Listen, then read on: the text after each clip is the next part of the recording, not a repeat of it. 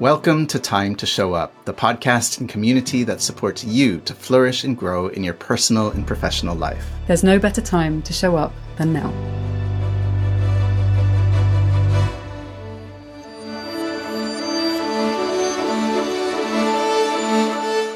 Today we're speaking with Alison Coward, a renowned thought leader and team culture consultant with 20 years of experience in leading and facilitating creative teams.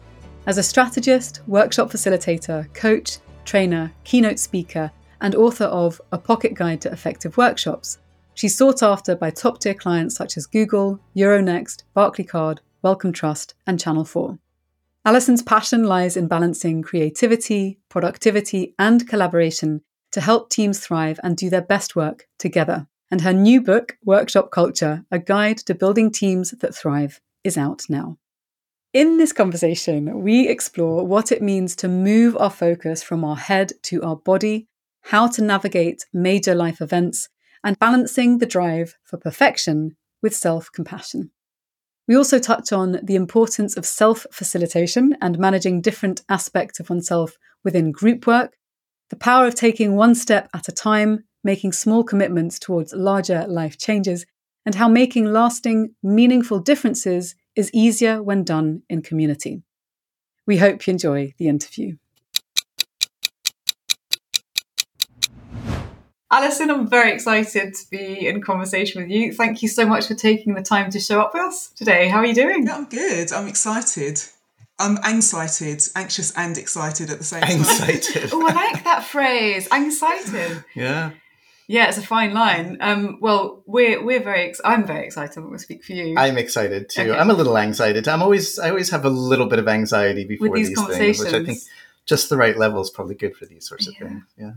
So so let's start then, because why not? Um, and I'd like to ask if if you were to describe yourself to a stranger, someone who's never met you, about who is Alison Coward, what might you begin to sort of say to them about who you are at this moment in your life? Oh my goodness. Um,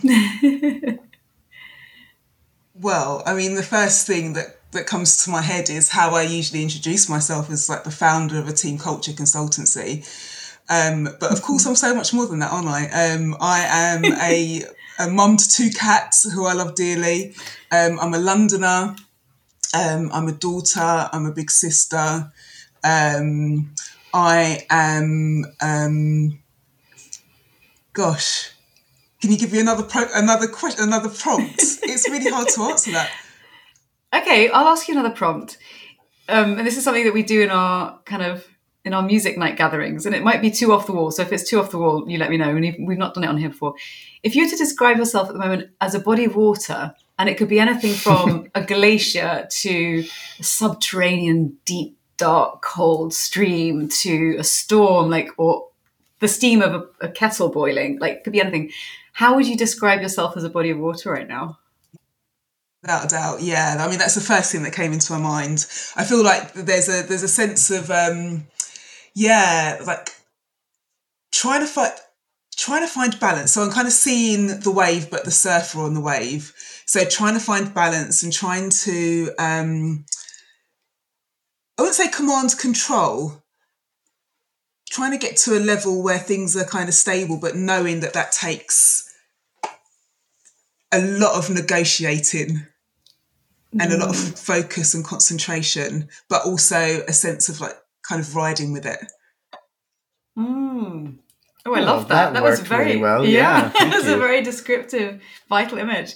Um, yeah, it's yeah. nice to get a get a sense of you um, outside that kind of usual narrative. So a, a, wave, and now now I'm going to give you the opportunity for a little bit of a narrative, but kind of going for uh, what I frame as a formative experience. And I, I wonder if you could tell us maybe about um, a shaping formative experience that brought you to where you are today and that could be the kind of work that you do the fact that we're having this conversation you kind of look like you've recognized something already so i'm gonna i'm gonna hand it over to you i mean i think there's so much but the first thing that comes to my mind and i feel that this has um, it hasn't defined my whole life, but it's definitely defined a lot of my outlook on life. But I um, I fell ill in 2016. Um, I had a um, I didn't know it at the time, but I had an autoimmune flare, and I got diagnosed with an autoimmune condition. And I think the lead up to it, I was just feeling, I was feeling sort of not myself for, for quite a while, definitely in the year before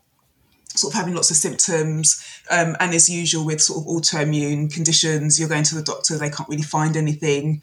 Um, they put it down to sort of a lot of other different things and can't really find anything in tests, that kind of thing, which is a bit frustrating.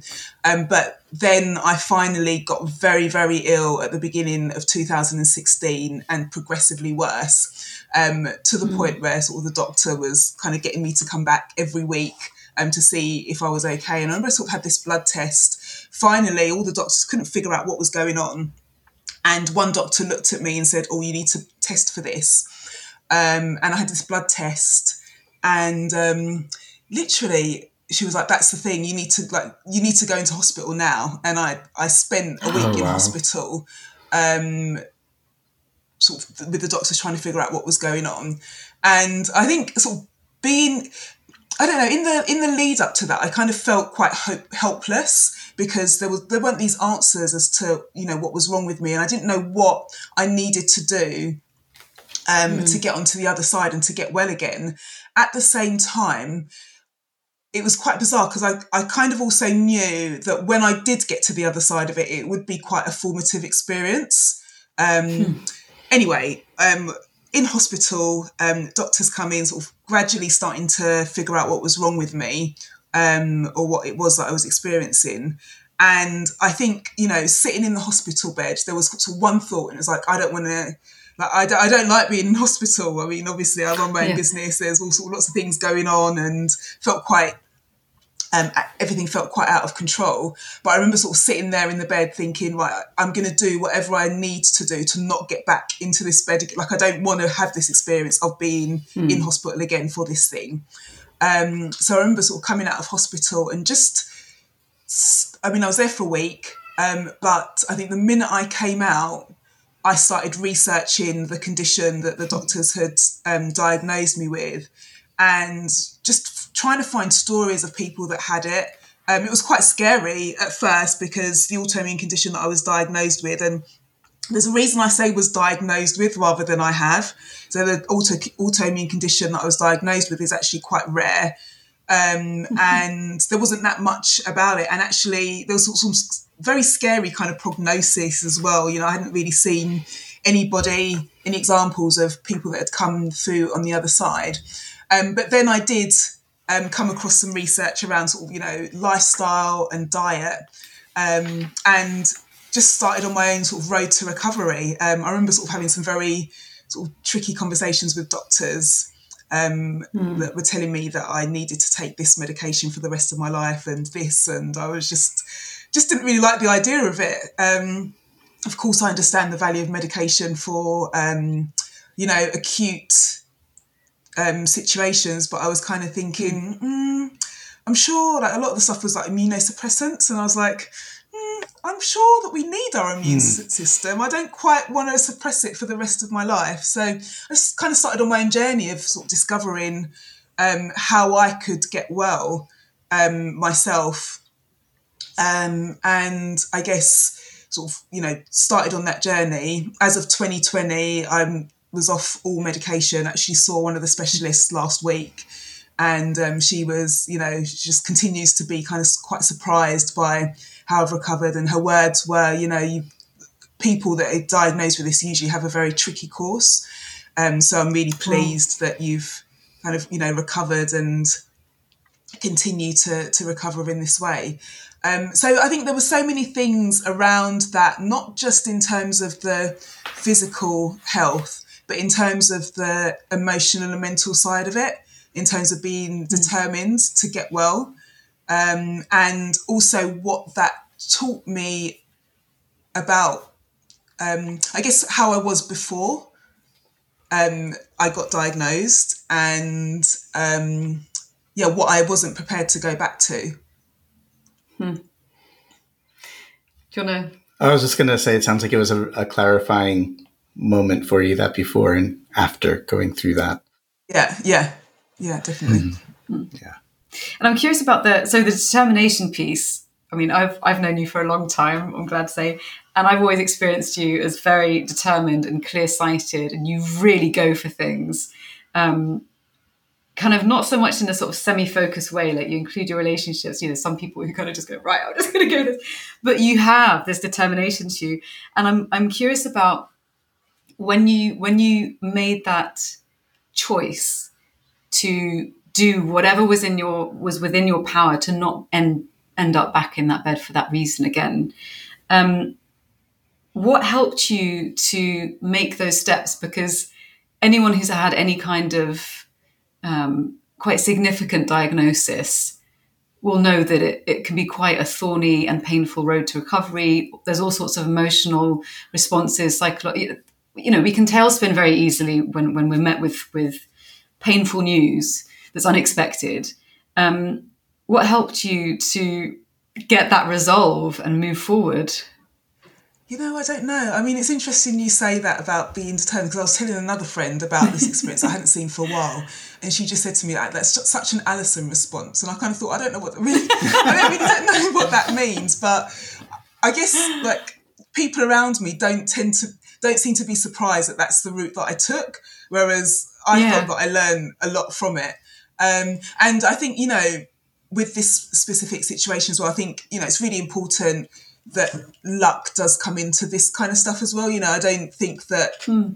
um, it's possible to deal with any all health issues in this way. You know, there are so many different hmm. factors. I think in this particular situation, I was relatively lucky um, because one, I had access to information. Two, I think that the information out there was um, quite developed at the time as well. Like I was able, if this had happened 10 mm. years ago, I think it would be a very different story for me.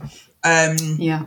Actually, it was, well, I guess probably, I say 15 years ago because it was this coming up to mm. sort of seven years now anyway. Um, I think, um, I don't know, I just, I'm very independent. I think I'm very independent and I don't mm.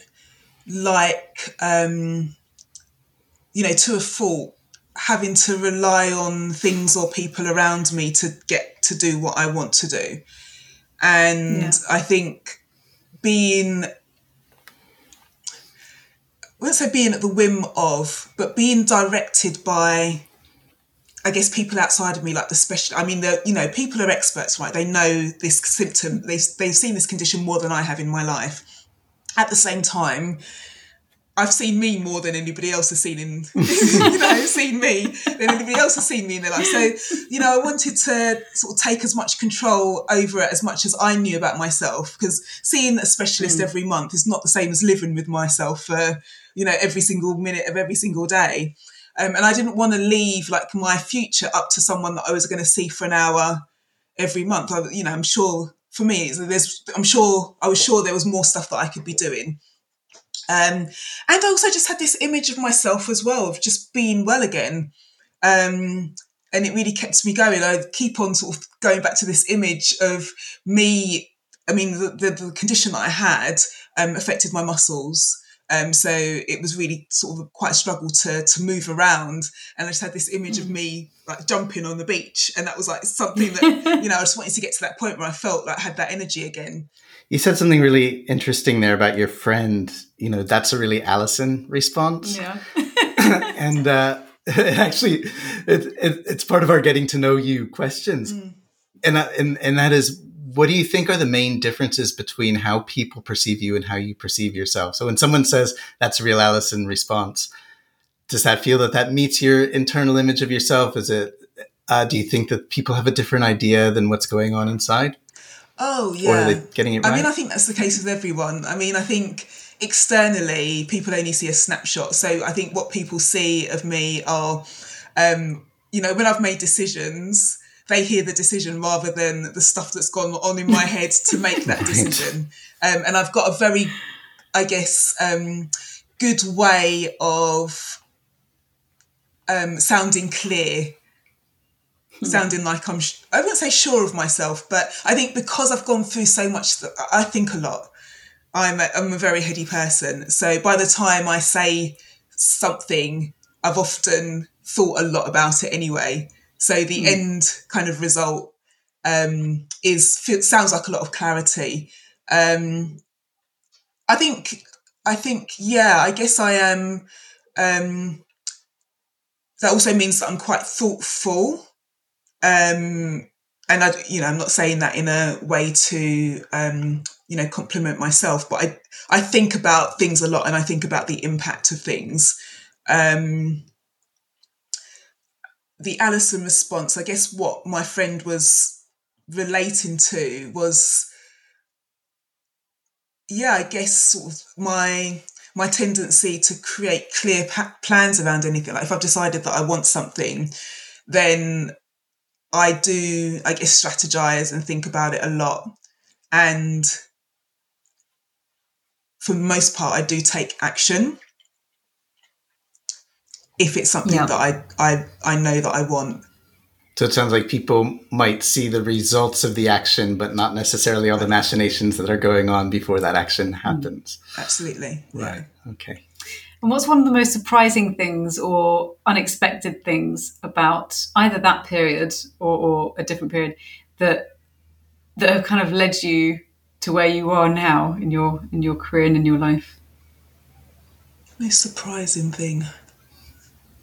I don't know if it's surprising, but I think it's a it's a um, it's a realization of the fact that we are, I am, you are, everyone is always going to be trying to figure things out.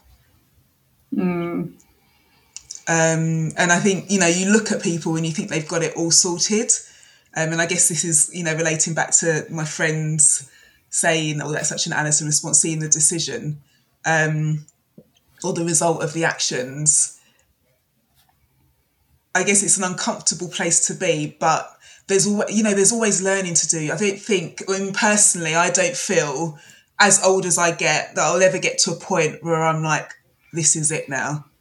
Because the minute I do hmm. feel that, then I'm on to, on to the next thing. And that's frustrating about me because I, I guess in the figuring out, what I'm trying to figure out is getting to a place of stability or certainty. But then knowing when I get to that place of stability or certainty, I'm quickly trying to find the next thing that I need to figure out. And I guess I guess what's surprising about that is that I thought that when I got to a place of stability and certainty, I would stop. Mm. right and then and then it just happens all over again in some in some kind of a way it happens all over again yeah um i wonder if you could expand a little bit more about what you discovered in this clarification process let's call it with with your illness that sounds like that well kind of two two things seem to have happened it, you were starting to indicate as far as i understood it right you're a really busy woman, right? And then this thing happens that kind of gets in the way of you being able to be busy, which probably meant that you had to let go of stuff that was previously unlet goable and all that kind of stuff. Mm. And then that that becomes a focus, right? And then you come on the other side and then you realize I don't want to I don't want to do that before stuff anymore. So could you say something about what the before stuff is that you identified you didn't want to return to? And I'm also curious about whether you think you would have come to that realization had you not had an illness or whether it would have taken longer, whether you kind of had some indications of it before but hadn't quite recognized it. Just mm. fill us in some of those details if you could. I think one of the, the, the one of the biggest things, um, as I mentioned, I live in I'm quite a heady person, so I live in my head quite a lot. So I think that a lot of the feeling into my mm. body and like listening to my body was just not there before. I was really surprised by um, once I'd got out of hospital and sort of being forced to slow down. I was really surprised by the level of anxiety huh. that lived in my body um, before.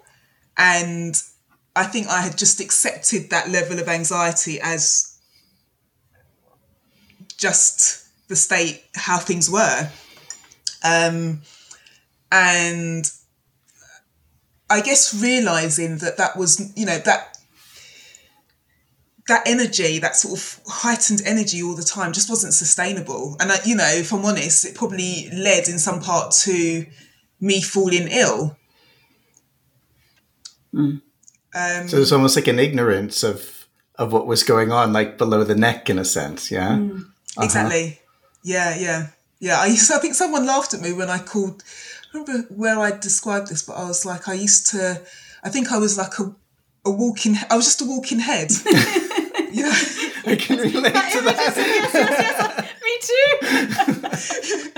but it's true. It's such a good imagery yeah. for, you know, like head forward, and everything else is just mm. like to mm. get the head around. Yeah, yeah. So funny. Um, I mean, it's not funny, but it's like you know, it's funny. Well, it resonates, doesn't it? It resonates. yes. And I think, um, I mean, I'm still guilty of that. I am still guilty of that, but I think I'm definitely much more aware of my body and realizing all the pieces that needs needed to need to come together to, I guess, um, see, create create a, a more healthy image of what success looks like for me. Mm um, I guess it forced forced me to be a bit more rounded in what I was, I guess, figuring out. Um, yeah, I guess sort of a lot more more rounded, and I think sort of more more things. I think more things matter. Hmm. Um, you know, I mean, like now, for example, this pops into my, I don't even know if it's relevant. We'll see where it goes. But you know, one of the things that um, I, I, chose to do was completely change my diet. I think you know, for me, I think that's been sort of the biggest factor in me, um, I guess, recovering mm. um, and getting to a place where I felt that I could stop the medication that had been prescribed um, which were sort of immunosuppressants and steroids. Um, and when when that happened, when I decided to to, to transition to a different diet, it was i mean it's really hard. Like any mm. kind of change is difficult. You I, I did it really gradually i cut things out. Um, i um, you know started eating some more things. Every time i went to the supermarket i'd you know pick something up and i'd look at the label um, and I, you know, I had a list with me all the things I could have and I couldn't have. Um, and it mean, meant that I now, well, I had to start cooking more or less everything from scratch. Um, now that's just how I do things. Um, and, you know, I realise it is a bit of a pain when I'm busy, like cooking things from scratch. Um, but at the, at the same time, it's a realisation that that is a promise that I'm keeping to myself. Hmm. Um, and seeing that path, you know, I've been, I mean, I eat mostly according to the paleo diet, and that's been since really the end of 2016. We're at, you know, 2023 now. I've also stopped drinking alcohol. Um, and since that time, and when I look back on those things, it's like, you know, I did all of that for me mm. to get healthy. And there's something in that that kind of gives me, I guess, a bit of faith in myself in a sense. Um, it's interesting that also you said that the kind of because that's a coming back to this idea of like what people see on the outside is the decision and the change, and especially you know I hadn't seen you since before the pandemic because a lot of people haven't seen, and I don't live in the UK anymore, and so it's very easy to get snapshots of people's mm. lives and be like, look at Alison, isn't she doing this amazing thing? You know, on paper you look at the bullet points and I think one of the things that really strikes me about what you've just described is the fact that you, it sounds to me from the outside in, were compassionate with yourself and did it step by step. It wasn't suddenly an overnight thing of now everything changes and I'm going to completely sort out my diet. It was, it was a kind way to make really quite significant change that you were then able to um, integrate into your life and like that you were able to keep your promise to yourself. Uh, and there's something quite, I don't know, tender from my perspective, looking at that journey of how you accompanied yourself into a different lifestyle. That if you look at the before and after, let's say, without that that gradual progress, are quite distinct pictures. Mm. You know what's interesting as you say that this might be taking it in a slightly different direction, mm. but I, I think also, and this has come to my mind, but you saying it has really um, grounded this for me. Is this this has also changed.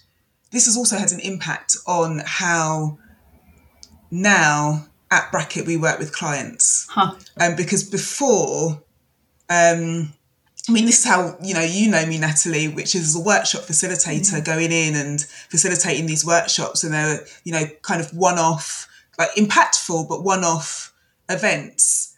Um, and over time, I mean, I, I don't know if it was 2016, maybe it was before that, but I had this kind of vision to transition more into sort of working with teams over a period of time um, to do sort of, you know, team culture transformation. I mean, the, the interest has always been collaboration, and I've always been very passionate about bringing people together. But some somewhere along the journey, I decided, you know what, I actually want to work with teams over a longer period of time. And um, I've just written a book, and the, it, it's a, a, book called Workshop Culture. But I have this five pillar framework, and the final frame, the final pillar of the framework is change. Hmm. And um, you know the, the the principle behind it is is that you know you want to make these small changes over a period of time. And you want to keep coming back to it. So I guess in being more compassionate with myself and realizing that, and actually going through that process of transformation for myself, I've understood much more about the process of behavior change and how we adopt habits for the long term and adopt um, you know lifestyle changes for the long term. Uh, and it was you know i had to when i was changing my diet i dropped things out one by one gradually. Until the point now six months six years later i didn't even have to think about it. It's completely fully integrated into my life. Yeah. and I think you know I know now, um, it, regardless of you know what where you're doing it, why you're doing it, and for what reason, if you want sustainable change to happen, that's largely how change happens. Like we can be forced into it from a from a drastic event like you know my illness. I don't know whether i would have transitioned to the paleo diet if it wasn't for the fact that i felt ill because there wasn't really any need for me to do it. It didn't feel like there was any need. I kind of felt that i ate healthy. I was relatively active. Um, you know i didn't feel that i needed to do anything like that from a health point of view but there was other things going on probably from a emotional mental lifestyle not being compassionate with myself point of view where that change became ne- necessary um, and through that those gradual changes, um, I've got to a stage where you know I achieved a goal of being well and not identifying with this illness. Like that's why I say I'd like to say that I was diagnosed with because for me it feels like a past version of me rather than who I am now. And I think it's really important for me in my journey not to identify as someone who has that condition, but someone who was diagnosed with it. I definitely want to put a pin in that one because I think identifying with conditions in, in, certain categories can be really limiting, and I think it's it comes up a lot in these interviews. But the frame that you're offering here, well, again, I always draw on the psychological frame for it. Um, is really interesting. I want to dig into a little bit. So I would say like there's probably like two different it's probably more than that, but basically like two different motivators for change, right? So one of them is like super egoic, which is the you must change, mm-hmm. right? And the other one is this more gentle one that I think you're referring to, a self advocacy change. Mm. That often people who are into the super ego, which is always the finger waggy, you're not good enough, catch up, oh, God, be at war me. with your body. Yeah. that was me. I think that was me before. That's what I'm wondering about because it sounds like that anxiety filled walking ahead was a lot about um, musts and shoulds, and and often people when they change their diets, it's super egoic. Yeah. They're at war with their bodies. They don't like their bodies. It's all about restriction and sacrifice, and then they fail, right? And you know, there's some research that shows like something like nine out of 10 people who are diagnosed with a chronic heart condition find it difficult to change the habits that are contributing to that condition. And in fact, there's a book that we'll talk about later. And it's interesting that you had a, an autoimmune issue because the book is called Immunity to Change. And it's about oh, wow. how when we want to change, it's almost like an immune system response that, that mitigates against it. Wow. So interesting, yeah, yeah, it's it's great. We'll put it in the show notes. It's it's Lahey and Kegan, Immunity to Change, and they actually have a process of how you can identify what contradicts your desire to change. You know, and, and I think I need to read that it's book. Fat book, full of highly researched, really good, but um, it's it's a real commitment. But I guess mm. what I what I'm saying is, yeah. So you maybe you could say something from your personal experience, which then informed your work that you moved from a super egoic motivation, you must, you must, you must, deadline, deadline, do, do, do, yeah, to self advocacy, mm-hmm. which stuck, right? So, like, you managed to make that transition. Um, and I wonder, and I'm sure there's still the super ego stuff because obviously that that yes, that doesn't go away. we can't escape yeah. that so easily. but maybe could you say something about how those different voices feel and sound, right? Because you can kind of tell when you're being hmm. pushed or shoved or being advocated for within yourself. That's such a good question. Yeah. Oof. Um, you know what's? I mean, I think it's it's a really difficult question to answer because I can see both sides of those, and I think it's very easy to kind of flip between each of those sides without even recognizing yeah. it. So, um, yeah, I guess, I guess um, this might be a little bit embarrassing to say, but I think I had an experience a couple of weeks ago where um, we were having this sort of this conversation before the before we kind of officially started recording, which was like it feels like you know September people have kind of woken up and things are kind of kicking into gear. Mm. I think before that I was feeling a slight frustration with things not perhaps moving in the way that I was hoping them to. It felt things felt like a little bit stuck. Things felt like they were moving a little bit slow, slow um, too slow, and um, it was a Saturday, and I I think it was the afternoon, and I decided to take a, a nap. And as I was taking the nap, I was I kind of said to myself, well, you're frustrated with the fact that things are not moving, but you're taking a nap. Like, well, which is it? What do, you, do you want to like give yourself time to relax, or do you want to get up and make things happen? And so I think you know, there's both the the compassion for myself. I needed a nap, mm-hmm. and I mm-hmm. deserve a nap because I work really hard. And then the other, which was why are you taking a nap? Because you're not getting the things done that you want to get done. So I think sometimes those two voices can exist at the same time. It looks like you kind of recognise that as well. Um, did she did you know, take your yeah. nap, or did she what, what happened in the end? I'm curious. I took a nap with the resolve that once I got up, I was going to go for it. Oh, that sounds so like, like okay, you take a twenty minute nap, and then once you get up, then you know you're not you're you're you're straight into it. Mm-hmm. Good negotiation there. I think those those yeah, internal yeah. conversations are so important. Yeah. Yeah. And to recognize to recognize that we're divided and conflicted and you have to come to some kind of yeah. agreement inside, right? Yeah. It's tricky though. It's funny because one of the things I find myself and I'm giggling was you're talking about that because it, it is it's like you tune into these different channels of conversation all happening at the same time but at different levels sort of if you like like, like a radio station maybe um, and one of the things i often think is especially if i want to rest because i find it really hard to rest uh, and someone said this to me the other day in not so many words, but I've heard it from various different folks, which is, you know, this capitalist system just wants you to be productive. And is that all you are as a human? And one of the most radical things you can do to kind of like do that to the system is to rest. And that somehow appeals to a part of me that's quite like the fighter part. Oh, that looks my good. Friend this, my Rest friend bought me this book. Um, yeah, for yeah. those of you that are listening, oh, could you hold it up again? Because some people just be listening. Rest is Resistance by Tricia Hersey free yourself from grind culture and reclaim your life. That looks amazing. Yeah, I'm definitely the best person in this room for resting. Napping is my favorite thing to do, and I'm absolutely happy to do it at every opportunity. but there is something in framing it so that the superego gets off your back. Because, like, as long as my superego's got something to kind of like get its teeth into or to fight, then somehow that kind of quality of feeling gets it off my back. It's like, well, if I'm mm. resting because fuck the system, you know, I, I love, you know, making a good living and the rest of it. So it's not like, you know, it's not an evil.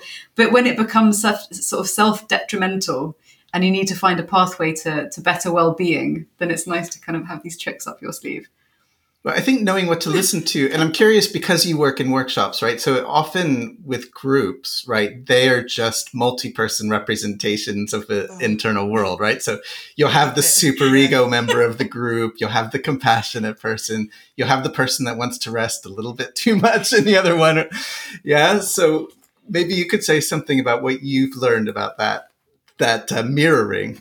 that is what I love about the work that I do is that I'm going every situation that I walk into, it's going to be like a multitude of personalities and characteristics and ways of seeing the world.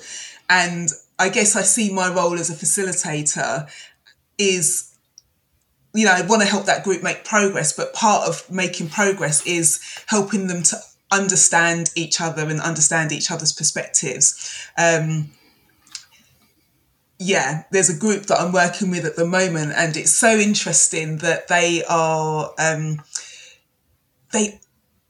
It's almost like there's a continuum of um, sort of perspectives on this particular situation. Hmm. And having spoken to all, all of them individually, they're all amazing and they're all right and they're all wrong at the same time. Um, and uh, I mean, I, I love that complexity. And I guess as, as I'm speaking to you and listening to you, I guess that's something that I love about those voices that happen, those those conversations that I have with myself as well. Um, it is about understanding all of those perspectives and kind of negotiating and finding a way for those perspectives to coexist because they they will exist. Like not, I'm not really gonna find a way for one to overpower the other. Um, unless I go back to a way that's kind of unsustainable. Mm. You know that that super ego does drive me forward, but then I got ill. That kind of desire to rest does give me the kind of I guess the the compassion for myself, but then there will always be something in me that wants to achieve and do things because that's just in my nature. And so I'm always going to be negotiating those two parts of myself. Um, and I guess the self advocacy is the, the self care is the newer part of myself. There's a, a, really interesting writer called Jeremy Mann. Jeremy Mann? Jeremy Lent. Jeremy Mann's the artist. I've been I've been too deep in the world of artists. Anyway, Jeremy Lent, Lent who wrote a book called Webs of Meaning, and he talks about it as a democracy of consciousness or a democracy of selves, in the sense that we, you know, when you're talking about the group work and each individual almost or, uh, like kind of almost occupies a different archetypal role somehow. And you see this in family constellations and things like this but that we have a democracy of selves and sometimes it's the two key voices that allow this. Sometimes you can bring in these other little voices and turn them up that, that, that mean that you're in this constant dialogue or conversation depending on how many parts are active in the moment to figure out how to move forward. Um, it's really yeah. curious. Yeah that's facilitation. It mm. is like bringing all of those voices together in a, and trying to help them move forward. Um, when I when when people bring me or Bracket or one of our associates in, they're, they're often stuck. Mm. No one wants to make the first move, and everyone wants to make the first move. Um, and so, yeah, you're you're you're there to bring all of those voices up and to help people see that actually that's I mean that's the challenge, but also that's the richness of the group as well. Like you don't want to lose those perspectives because then it wouldn't make your group your group. Yeah. And I guess it's the same with us as our, you know, the different perspectives that we have. We don't want to lose or kind of overpower too much any part of ourselves because mm. that combination of all of those different perspectives is what makes us unique. Have you ever heard of um, the organizational physics model? No. I learned about that recently. I, I can't go into the detail. I don't know by heart, but th- there was a really great metaphor, which was something like if you're getting a team to take a rowboat across the river, right? There's someone who wants to get in and just start rowing and get over there. There's That's the person. Yeah, there's the person who's like, "Well, have we packed lunch? Are there are there um, life vests in there? Uh, is there a dock on the other side for us?" There's the other one that's saying, "Well, maybe if we put in a sail, we could get there."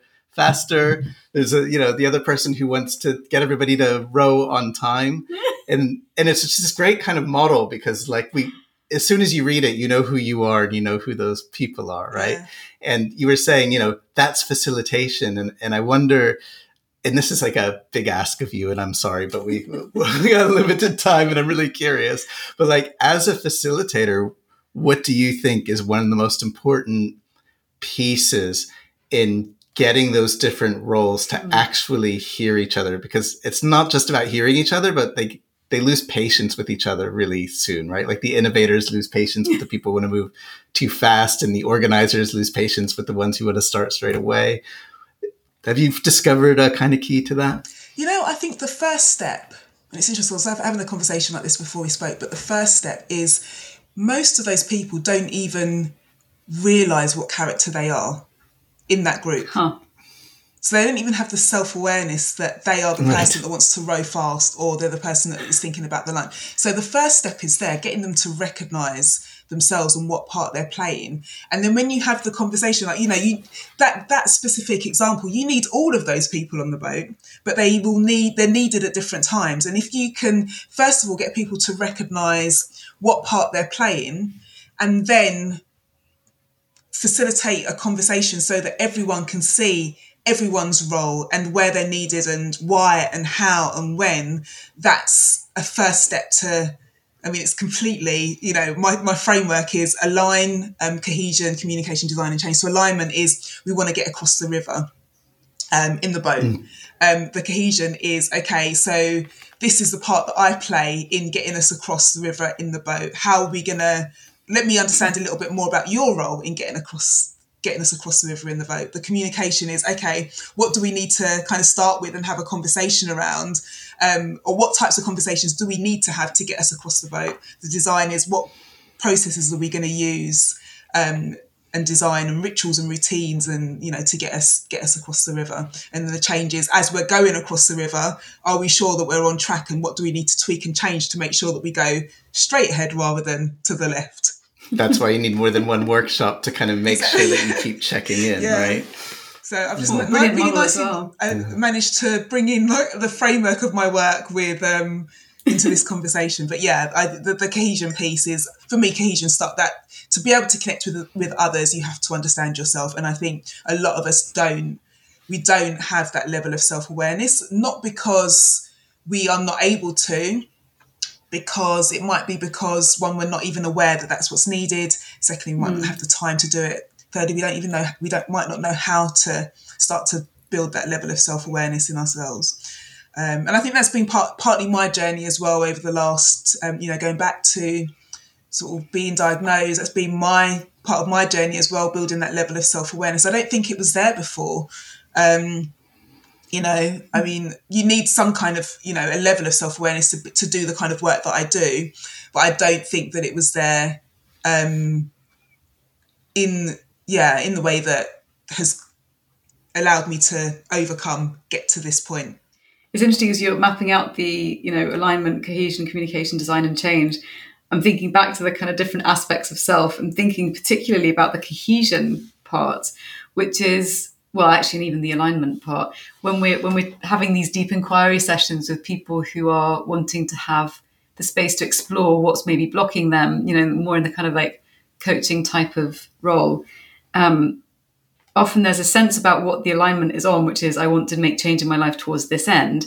And there's sometimes some clarification that needs to be ha- that needs to be undergone to kind of to get to that point. But then the cohesion piece between the different aspects of mm. self is fascinating. And it's so tricky because you can see we had a conversation this morning where there's the excitement and joy gets ramped up and then suddenly you can almost see it across someone's face and their body language when another aspect comes in of self and just kind of takes that volume back down and then it's like and it's it's like a theater of it's like a yeah like a psycho emotional theater playing out in front and so i'm really curious about how with your we've been talking about your personal journey and how that plays into kind of like the professional journey um, where you see the greatest insight has come as these things have unfolded together i don't know if i'm sort of reiterating mm. your question but I, feel like I'm, I mean i feel like i'm getting insights all the time and i think mm. this is the the nature of the always figuring things out.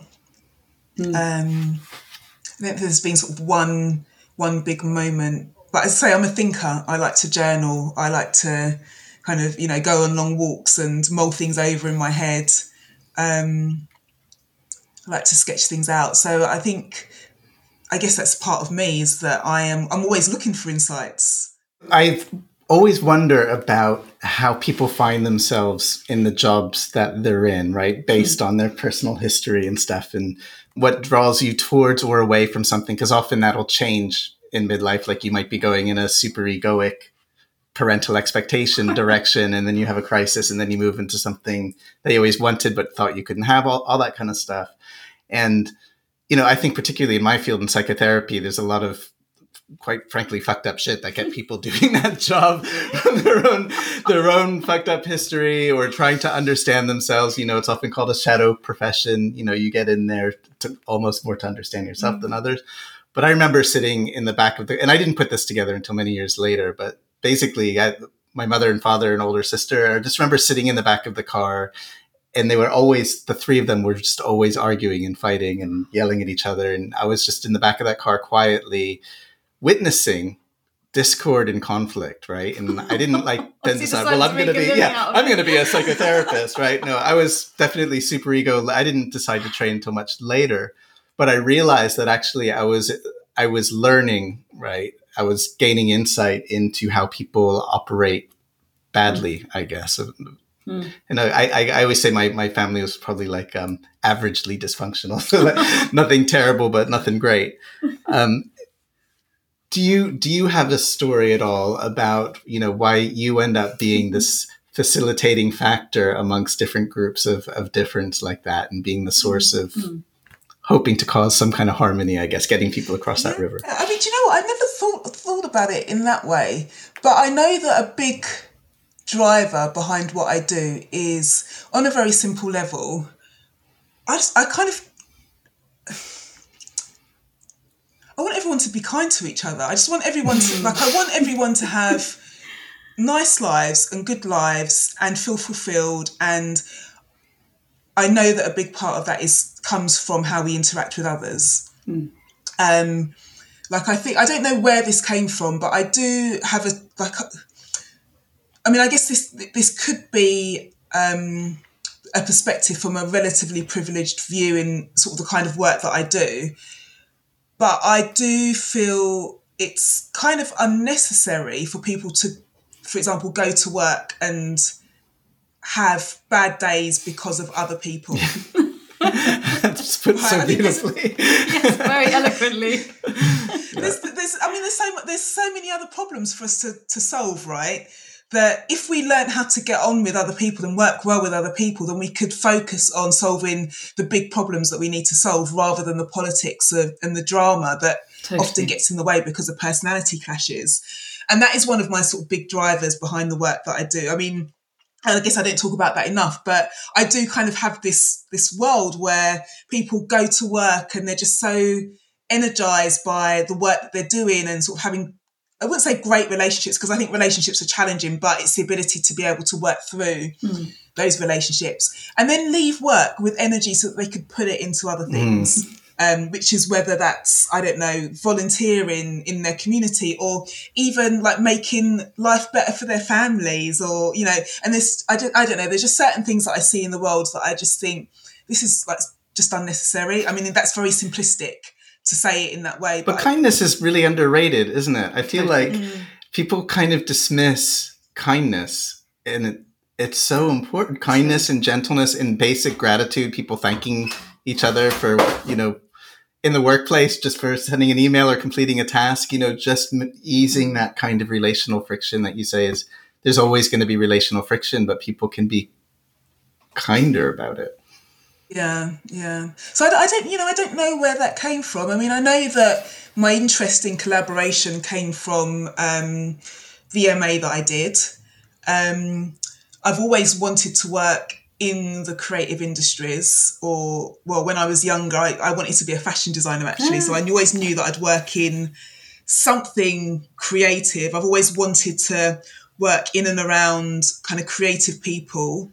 Um, I don't know. I've always wanted to elevate creativity. So I, I honestly just I don't really know. I haven't explored it. I don't know where where it comes from. I mean, it could be. I mean, you know, I grew up mostly as an only child, so maybe it's a want for community. I don't mm. know, but I. I mean, I even though I'm kind of a big advocate of collaboration, I do love spending time on my own. so I don't. I also don't know. Um, so yeah. But you yeah. sound like you have a good nose for it. Like it sounds yeah. like you went towards what interested you along mm. the way. You know, maybe not knowing like a clear motivation in a sense is actually indicative of someone who's just been kind of open to following what energizes you and what interests you and somehow mm. being able mm. to develop that into mm. something. Yeah, I guess so. I guess so. I don't. Yeah, I don't know where you know because when I think about what I'm doing now at Bracket with the sort of team culture consultancy, it has been you know from the from the very first iteration of Bracket into what it is now, it has been a real process of evolution. Um, yeah, yeah. So I, I, I'm not quite sure where it where it comes from. It just happened. So with with the kind of trajectory that you've taken, because I've always, I think about sort of like the the Alison question again, like that's you know such an Alison way to respond. I've always experienced you as someone who's um, very creative, uh, with a, a sort of singular vision, determined, independent, and to see someone who's got these qualities that I really admire use those qualities to bring people together. It's like the, you know, being quite solitary and also having that collaborative element to it. Um, are there specific challenges that you found quite tricky to move through? And if the answer is yes, how did you plot a way forward for yourself? Um, I mean, like most of these questions, I'm just going to go with the first thing that popped into my head is I think working for myself and the lack of, I guess, the lack of that clear path um, and the lack of, I guess, for want of a better word, like a line manager or guidance, yeah. like having to do a lot of figuring out on my own. Um, that's been a challenge. I think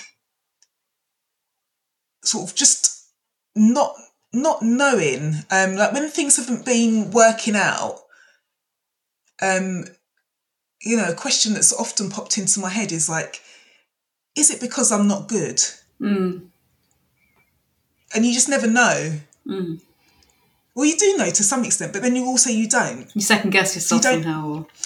Exactly, second mm. guessing. Um, and you know, deep down, like you know, I do believe in the work that I do, and I do believe that you know we deliver for our clients and i do believe the work that i do is high quality but then there's always that kind of yeah but is it yes yes um, the doubting the little doubting voice i mean we've spoken to a lot of people in this series and certainly in my work as a therapist and this um, you know this imposter syndrome is a really big mm. thing and mm. a kind of insidious pernicious self-doubt is a really big thing mm. um, but the way you've just presented your doubt seems to me um, refreshingly unpathological in, in the sense that like, yes.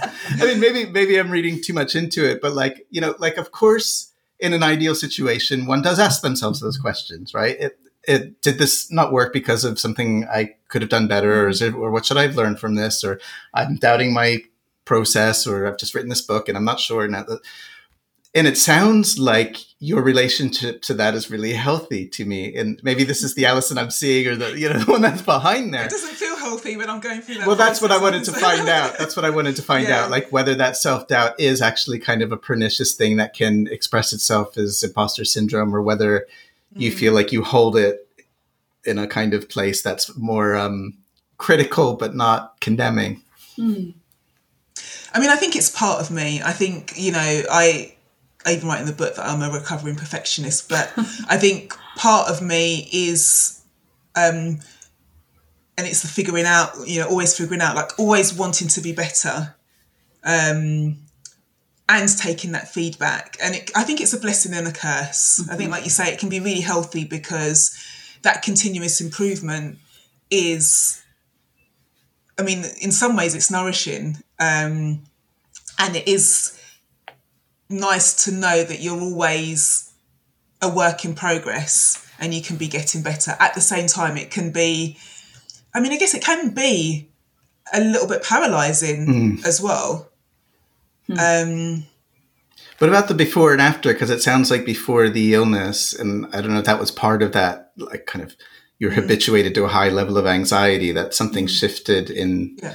yeah, something let go. Yeah, yeah. And that, and I think I think just more the recognition that it's you know I guess um, I think before it wasn't something that I was particularly aware of. It just was, mm. and I didn't see it as a. What's the word? I'm try, trying to. I guess in the after, it's more. I can't say I can switch it on and off, but I can see it. Mm-hmm. Whereas it's like the fish in water. That's a good way of looking Yeah. at it. Before I was a fish in the water. What's water? And you know, after I'm the fish that's um, swimming past the two young fish, saying, "How's the water today?" You know, because I can I can see the That's see the lovely. water. Yeah, You know, Does, do you know that analogy? That kind Yeah. of little the yeah. that's Yeah. lovely. Um, so I'm conscious we're coming close to time, aren't we? Hmm. Um, and I'd love to ask, and this kind of weaves throughout the conversation that we've had because you clearly have a lot of self awareness and insight. But is there a life lesson that comes to mind now that you feel that you've you've come to learn quite well? Um, and if so, I'd love to hear about it. And then, what's a lesson that you think still needs more care and attention and some work? Oh gosh, um, a life lesson. I think the biggest shift for me, and this is, you know, we haven't spoken about this, but the biggest shift for me was that connection between um, thought and ex- experience. So almost like the the way you see the world is the way that the world is, and you've got a choice in how you see the world. To some extent, um, yeah, and so this this just this connection between you know thoughts, behavior, feelings, thoughts, behaviors. I don't know if I'm explaining that very well but more like change the way that you think and then you change what's that phrase change the way you see things and then the way that you see things change or something like that. I don't know. But just that i had more that i had more power over um what was happening in my life than i thought just by the way that i saw things and the way that i thought. If i wake up thinking i'm going to have a bad day i'm going to have a bad day. If i wake up and think you know today could be a good day then i'm more open um, to to experiencing and seeing good things. Also you know it's not i mean these are some some of these phrases are really trite but they're so true which is you know it's not the way that it's not what happens to you but it's how you react to how things happen to you. Mm-hmm. And all of just that i guess the self-determination the kind of mm. having more control over what happens in my life rather than thinking that you know i have to kind of sit there and take what happens to me and that's just my lot just having a little bit more agency. I think that's probably been my biggest life lesson. And you know like everybody i fall into my old habits and then i'll kind of try and snap myself out of it. It's like you know if something's happening that i'm not happy with and it's like well what am i contributing here? What can i change? There may be a sort of a big aspect of it that i can't but what can i change? That's probably been my biggest life lesson. And there's i think there's so much more to dig into um, around that because we haven't really spoken about it. Um, in terms of something that i'm still learning um, oh gosh well i just feel like there's so much that i'm still still learning. Um, I think being in the position that I am, like I think I, I feel really privileged that I I'm in a situation where I get to see, you know, with clients that that trusts the work that we do at Bracket, I get to see so many different dynamics um, within relationships and working relationships, and I can learn from that as well. You know, I have my own dynamics that I'm involved in where, of course, I'm not a facilitator, my family, my friends, um, you know, walking out on the street. And, you know, none of us are perfect human beings. Um, but I think that we all have the opportunity to kind of ref- reflect. I think, you know, there was an example the other day where, um, and you know, it's not a situation I'm proud of, but there was a, I was walking down the street and it's, I think it was a really hot day and there was a woman sitting on the curb um, sort of relatively old lady, sort of by the bus stop. And I walked past, and in my head, I kind of thought to myself, I wonder if she's okay. And I just carried on walking. And then a lady behind me went up to her and asked if she was okay. And I thought to myself, if a thought like that goes into my head, I'm not going to let that pass again. If I think I'll pass someone in the street and I'm wondering if they're okay, I'm going to ask them. I'm not going to, you know, so it's things like that that I'm always trying to kind of I guess, yeah, improve on. Keep I think in. we're ever going to get it perfect, but yeah, where where are those situations where you can, I guess, be better, interact, you know, when I'm having conversations with my parents, um, my, you know, my aunts, my uncles. You sometimes come out of conversations and you think I could have done Yeah. better. Yeah. and so yeah and that's i guess that's what, what i'm always learning in those situations where are there opportunities to be better continuing to grow. That's a, Yeah. I, I hope everyone has that as a people. A lot of people don't for sure. Like I've done that now. I'm fixed. um, so you're about your your book is done. It's about to come out. Well, when is the publishing of- date, just quickly? it's the 21st of november Oh right, so really really soon. Yes, yes, imminent. Sorry. Um, given uh, kind of what we've been talking about today and kind of consolidating it, um, if you imagine, you know, your book launch and that next step, what would what maybe theme would you draw on that you how you might approach it how you might approach that next step differently based on kind of all of these lessons that um, you've learned across your life if if there's something you might do differently consciously and with intention i think one of the things that i'm practicing a lot more is um, not doubting myself. Like i think there's this thing around like playing a little bit bigger than i've played in the past. Um, not learning to to self-censor less. Um, and I guess yeah, sh- I mean it's interesting. This is called time to show up, but it's like how do I show up more? How do I be more visible as myself without worrying about how that comes across? Just being myself, I think, is you know I think this is something that happens as you get older anyway. Sort of becoming more comfortable with yourself, but that's something I think definitely that I'd love to step into on the launch of the book. Um, yeah, just using my voice a bit more. I love that. I- Yeah. playing it big. I like that expression too. Yeah, playing it a bit too. more big. yeah. So this has actually gone really fast. We're already like over an hour in. So we're going to move to the kind of quick fire. It's, it's quick fire. Sounds quite aggressive. Anyway, so the closing uh, round. Um, and I'd love to ask, how do you feel? And these are short, like short Yeah. answers coming down from our, Yes, our yes. big answers. yeah. Okay. That's what makes it quick fire. That's what makes it quick. Yeah. Yeah. Um, yeah. How are you feeling about our, our conversation now that we've kind of come to the tail end of it? Good. And I feel like I wish we could go on for another hour because I just feel like there's so much. Yes. Yeah. Yeah. Good. To And, explore. yeah. There's so much to explore. Yeah. Great. And uh, did you learn anything new about yourself in, in the process of the conversation today? Yeah. I think sort of that grounding of the me having experienced that change in myself and connecting that to, I guess, that self compassion that I have for myself and connecting that to the mm. compassion that I have for clients in how mm. difficult change is and seeing them through that process. Mm. I love that. Yeah.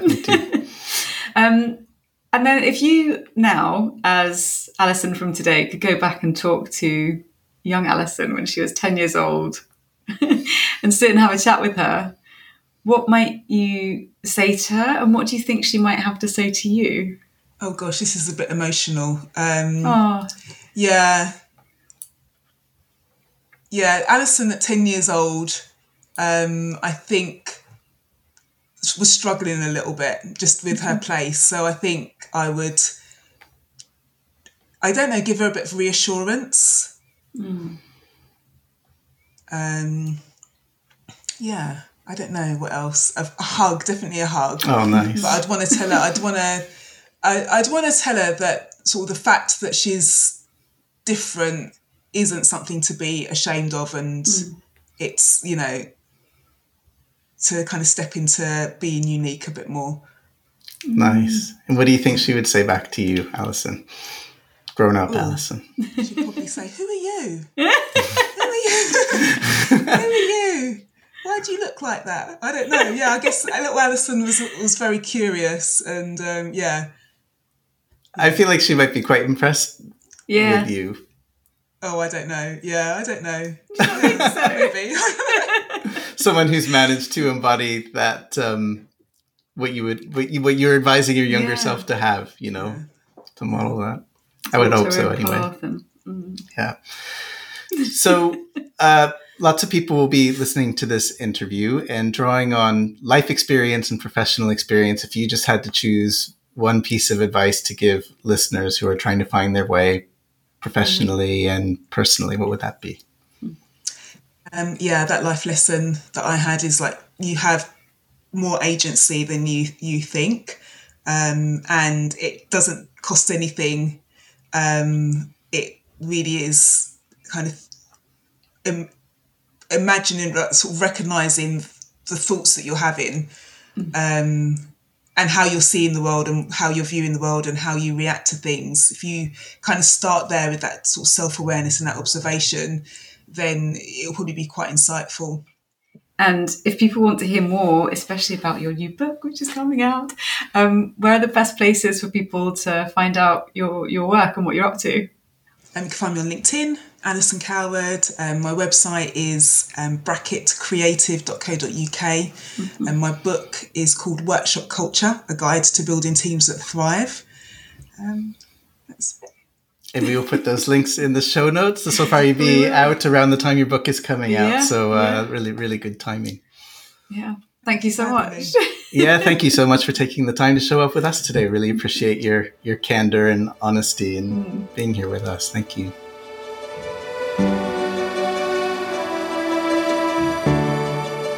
We hope you enjoyed that discussion as much as we did. But that's not all there is to it. Wait, there's more? yes, there is. Be sure to tune in to our next episode where Erin and I will be diving deeper into the themes that came up in this interview. That's right. In the next episode, Natalie and I will not only discuss the salient issues that arose here, but we'll also be pointing to models, theories, and practices from the world of psychology and behavioral science to help you make more sense of them so you can apply them to your own journey. And for those of you who are curious to learn even more, we have developed an online community where you'll be able to find more resources to explore and have opportunities to discuss this and other episodes with other community members in a forum and through live events and AMAs. In this, our first season of Time to Show Up, we're making all this great content freely available to the public. But next season, material from the review episodes, along with the great resources and opportunities for community members to connect, learn, and grow, will only be available by subscription. And since we know that listening to material itself isn't enough to facilitate desired change, We've designed this community specifically to give you the support you need to take your learning even further. And if you join us at the start of our journey and sign up before April 5th, 2024, we're offering a no strings three month membership for free at timetoshowup.org. That's right. And if you choose to stay on with us, which we hope you will, we'll give you a 25% early bird discount just to say thank you. If you're tuning in after that April date, don't worry, you can still try out a free two week membership with no obligation. There are different packages to choose from, and you can find out more and get in touch at timetoshowup.org. Thanks for tuning in. And see you for the review.